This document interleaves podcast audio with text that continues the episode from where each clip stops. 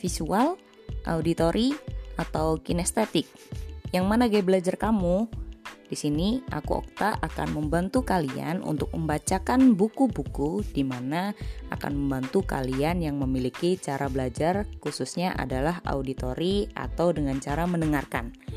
Oke, mau lebih lengkapnya langsung dengarkan aja ya.